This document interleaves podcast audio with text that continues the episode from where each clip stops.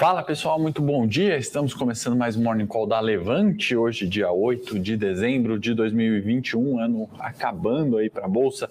Sejam todos muito bem-vindos. Bom dia, Gilson, Antônio dos Anjos, Paulo, Miguel, Fábio, Heraldo e todos que estão chegando aqui, que estão assistindo ao vivo e que vão assistir a gravação. Pessoal, sejam todos muito bem-vindos. Uh, começando aqui nosso panorama, deixar um recado, né? Quem quiser alguma dúvida específica que não dê tempo para a gente responder aqui, a gente responde. Deixa nos comentários quando o vídeo acabar, eu vou ter um imenso prazer de responder vocês. Obviamente, nossos materiais, agenda de dividendos, e-books, eh, de opções, análise técnica, nossos conteúdos gratuitos aí, tem sempre uma informação completa. Nossas séries aqui é ainda mais completa e mais detalhada para os nossos assinantes, mas com imenso prazer eu vou respondendo todos na medida do possível, tá bom, pessoal? Sejam muito bem-vindos. Bom, Morning Call hoje, né? A gente teve praças da Ásia, né? Xangai fechando em alta de 1,18, Nikkei fechando em alta de 1,42. Acho que teve muito mais a ver com o bom humor, né, visto aqui no Ocidente, com os fechamentos daqui e Ásia refletindo isso lá no fechamento, né, uh, do que propriamente o bom o, o humor né, que a gente está vendo hoje, né? não o bom humor, o humor mesmo do mercado, a gente vai comentar alguns pontos importantes, né? Que mais? A gente teve lá, né, um pregão asiático onde a variante não preocupou é, os mercados. A gente teve uma cautela, né, com a crise imobiliária que poderia estar acontecendo na China, né? Acho que em virtude daquele fato que a gente comentou, né, redução do compulsório, injeção de liquidez na economia chinesa, né, em uma quantia significativa, tranquilizou os mercados, ainda que construtoras, né, como a Evergrande chegou a cair mais de 5%, outras construtoras tiveram suas negociações, inclusive, é, suspensas. Né? Então, temos é, esse fechamento positivo na Ásia não está refletindo na Europa, uh, no Ocidente nesse momento, né? Porque uh, fonte do Financial Times que eu li pela manhã, né, dizendo que o Reino Unido poderá, o governo do Reino Unido poderá anunciar novas restrições, né, em virtude da variante Omicron, dado o seu maior contágio, né? E aí restrições envolveriam passaporte da vacina em eventos grandes, solicitação para as empresas uh, voltarem ali para o home office, né? Então isso preocupa os mercados. A notícia foi veiculada aí pela manhã no Financial Times. Uh, o governo agora do Reino Unido pode se pronunciar dessa maneira, né? Obviamente, as praças na Europa, uh, abertura no terreno negativo, né? DAX caindo mais de meio por cento na Alemanha, CAC também, Eurostox aí em queda de 0,66, né? Então, clima mais cauteloso hoje a gente pode ter reflexo disso aqui. Né? O petróleo que eu observava pela manhã também, uma sessão bastante volátil. Né? Quando eu comecei a preparar a nossa pauta do Morning Call, caía 0,20, 0,40, WTI e o Brent, né? acelerou para a queda de 1,21 eh, e acima de 1% também o Brent, né? e agora retorna um pouquinho, né? Então, assim, bastante volatilidade no petróleo, antecipando já a agenda, né? Para quem tem ações aí de petrolíferas hoje, tem os dados de estoque de petróleo ao meio-dia, né? Então, obviamente, isso deve influenciar ali. A gente já comenta outros, outros dados de agenda importante, né? Nas commodities, a gente separou aqui ouro, prata e cobre, né? Sendo prata e cobre um movimento de queda ali, 0,31, 0,20, ouro um pouco alta, menor de meio por cento ali, refletindo um pouquinho, acho que desse movimento um pouco mais cauteloso de hoje, né? Vale lembrar que Bovespa sobe há quatro dias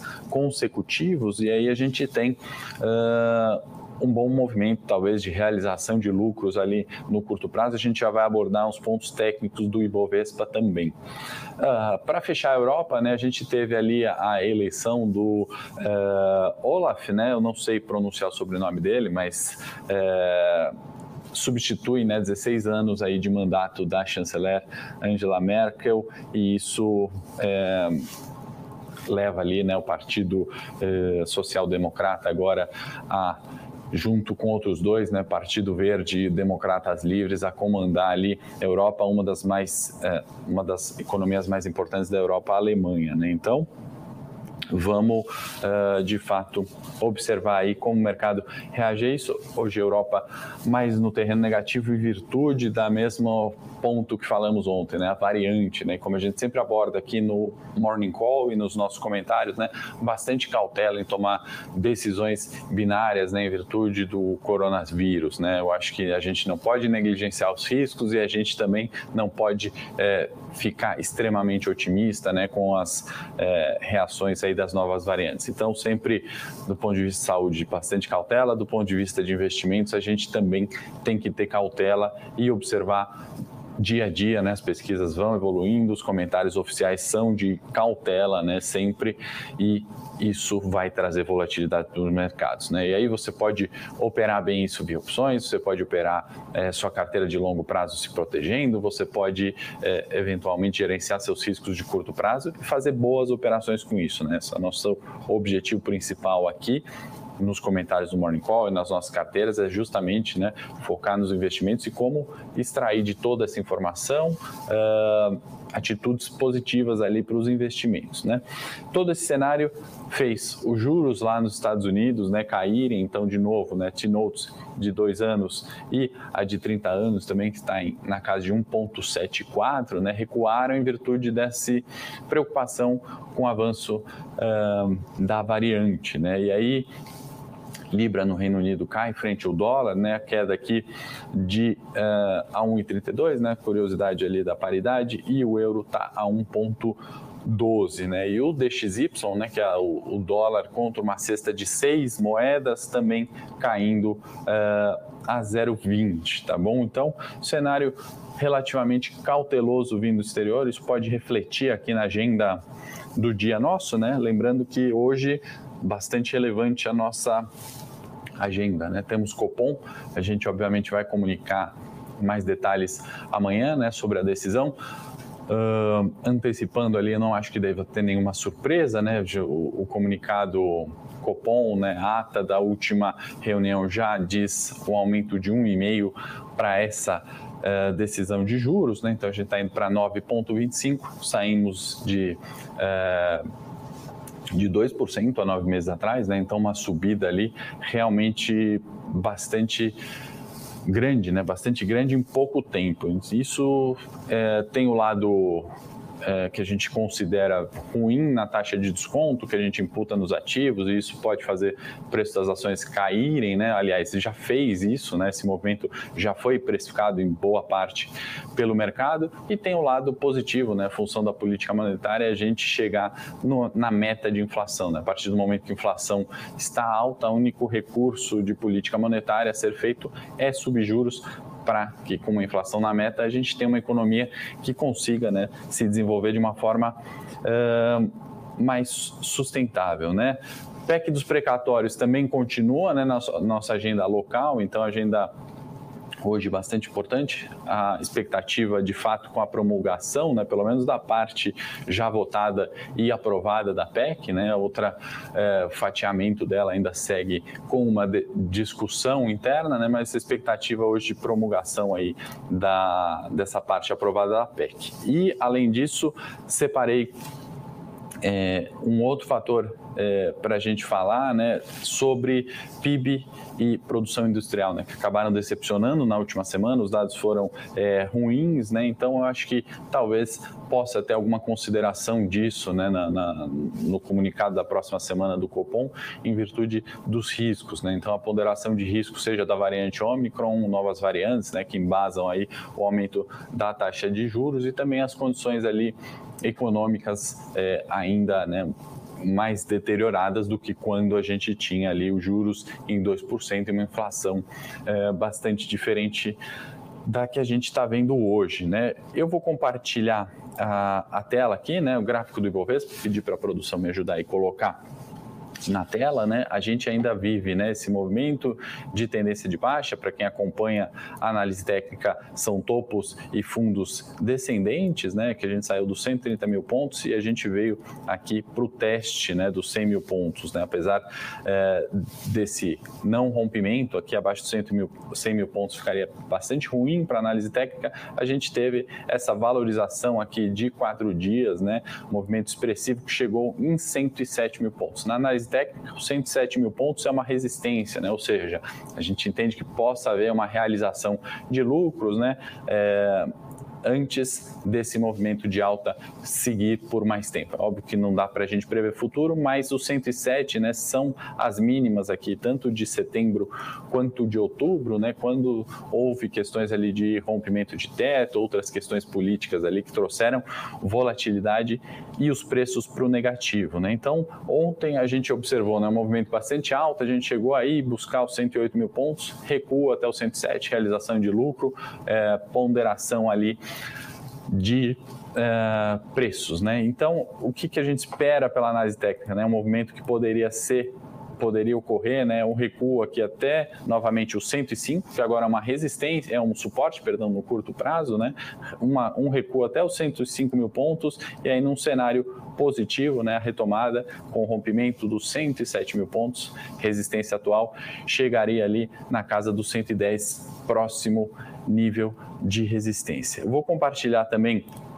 um monitor de mercado para a gente olhar né, as principais é, oscilações da data de ontem. Né? A gente viu aqui movimento de volume né, de Petrobras e de Vale né, bastante expressivo. Aqui, quanto maior o quadradinho né, nesse gráfico, maior o volume negociado e as oscilações. Né? Você vê que ontem os bancos, né, tanto Bradesco, Itaú, que tem peso relevante, o próprio Banco do Brasil, peso relevante no Ibovespa, impediram né, uma alta ainda maior, um fechamento ainda mais positivo. Né? Quanto mais verde clarinho aqui, maior a alta, né? então a gente teve destaque BID e Cash 3 e o setor de varejo ainda ficou pressionado também. É, pelo menos varejo físico, né, mais focado, vai loja Renner, se a gente falar, talvez trouxeram um cenário de maior cautela, né? Então, pode voltar para mim aqui, produção. E a gente tem esses, esses movimentos aí de preços para olhar né, na data de hoje. Lembrando, 107 mil pontos de resistência no curto prazo, acima disso buscando 110 e um suporte seria agora o 105 mil pontos, tá bom, pessoal? Se é, alguém tiver alguma pergunta e quiser deixar nos comentários depois, tá? Só lembrando, pode deixar lá, eu vou responder na medida do possível, né? Já vou tocar aqui com o Trader Now, que está perguntando de BR Foods, e a gente já abre o setor corporativo, né? Com BR Foods, é, aconteceu ali é, vai ter o, o, Investor Day, comunicação de BR Foods, né, um investimento talvez frustrando um pouco as expectativas uh, de mercado, né, 55 bi de investimento, a receita ali de 65 bi em 2021, 2030, né, algo que a gente tem que observar justamente com o preço das commodities, né, que a produtos BR Foods preços subindo, né, inflação alta aqui também é, pode afetar. Né? Então vamos observar levemente cauteloso aí para negativo no curto prazo, tá bom, uh, trader não. E que mais que a gente tem no setor corporativo que separamos aqui, né? A gente colocou é, GetNet, que vai reestruturar ali com a saída do CEO, é, previsto um novo CEO março de 22, né? Lembrando que a companhia é, era do Santander, Santander colocou na Bolsa de Valores recentemente, fez um IPO, né? E ela tem um volume relevante ali no mercado de adquirência, né? Maquininhas de cartão, ela é o terceiro maior player em volume, né? Então vamos ver as mudanças aí, ainda não tem o um nome do novo CEO e qual é a proposta, né? Qual é o o, o objetivo nessa alteração, tá bom? O investidor também está perguntando sobre Magalu, né? O que, que, a gente tem? Magalu ainda, enfim, sofrendo com varejo. Hoje na agenda a gente tem dados de varejo, né? É, logo pela abertura, vamos ver o que reflete, né? Se a gente vier na mesma toada ali da PIB que frustrou, produção industrial que frustrou, uma Black Friday talvez boa, porém é, poderia crescer muito mais em virtude da inflação, que foi bastante alta, né? Talvez a gente segue meio cauteloso. Contudo, a companhia continua ali seu plano né, de longo prazo, agora um múltiplo muito mais barato, né? O varejo é, apresentando bastante volatilidade, né? Altas é, de algumas companhias em virtude de um limite, eu acho, mais na queda de preço, né? Acho que tem tudo um limite, né? A companhia tem caixa, fez bons investimentos, boas aquisições, né? Eu sempre comento que na aquisição da Cabum, né? Há pouco tempo atrás, Magalu está cotado em preço de tela R$ 24,00 e tinha uma projeção ainda de crescimento do consenso de mercado né, muito alta. Né? Outras do varejo né, também com é, múltiplos históricos muito descontados, né, é, valores ali que muitas vezes valem o risco, ainda que o setor né, sofra, né, esteja muito atrelado à economia doméstica ainda e a gente está, de fato, num cenário de retomada o posicionamento dessas companhias, né, Magalu especificamente, também está muito bom, né? Ele adquiriu novas empresas, Cabum recentemente, Follow On, então está capitalizada,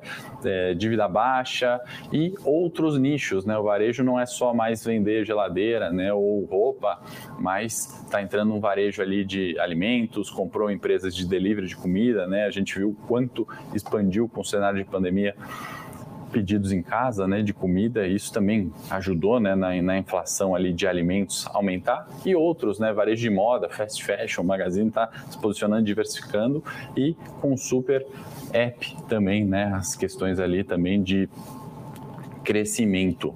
O Marcelo que está falando que tem 59k de caixa, é ele queria umas dicas. Marcelo, procura a gente aqui no site, a gente no WhatsApp, a gente consegue aí, temos produtos para alocar, pensar na sua carteira de uma maneira é, global, né? Investimento de curto prazo, longo prazo, é, renda fixa, a gente consegue aí diversificar, tá bom?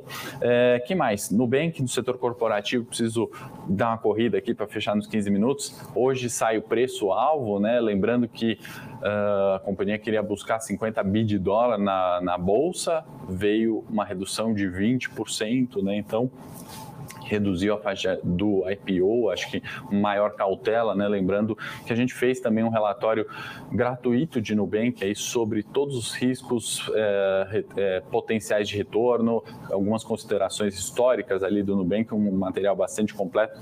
Procura nas redes, a gente disponibilizou isso de forma gratuita. Acho que em virtude do, da cautela do mercado, veio ali essa redução de 20%. Por fim, Cosan, né, que aprovou dividendos 700 milhões, né, ou seja, aproximadamente 0,37 por ação, um dividendo significativo ali em 28 de dezembro. Então, acionistas da Cosan, fiquem atentos aí no recebimento desses dividendos, tá bom, pessoal? Espero que vocês tenham gostado. Peço desculpas se não deu para responder todas as dúvidas. Deixa no comentário quando a gente encerrar a live, que eu vou com o maior prazer respondê-los, tá bom? No mais, amanhã eu tô de volta, 8h30. Obrigado pelo tempo. Espero que vocês tenham gostado. Se gostaram, curtam, compartilhem com os amigos e até amanhã. Para saber mais sobre a Levante, siga o nosso perfil no Instagram, levante.investimentos. Se inscreva no nosso canal do YouTube, Levante Investimentos. E para acompanhar as notícias do dia a dia e mais sobre a Levante, acesse nosso site levante.com.br.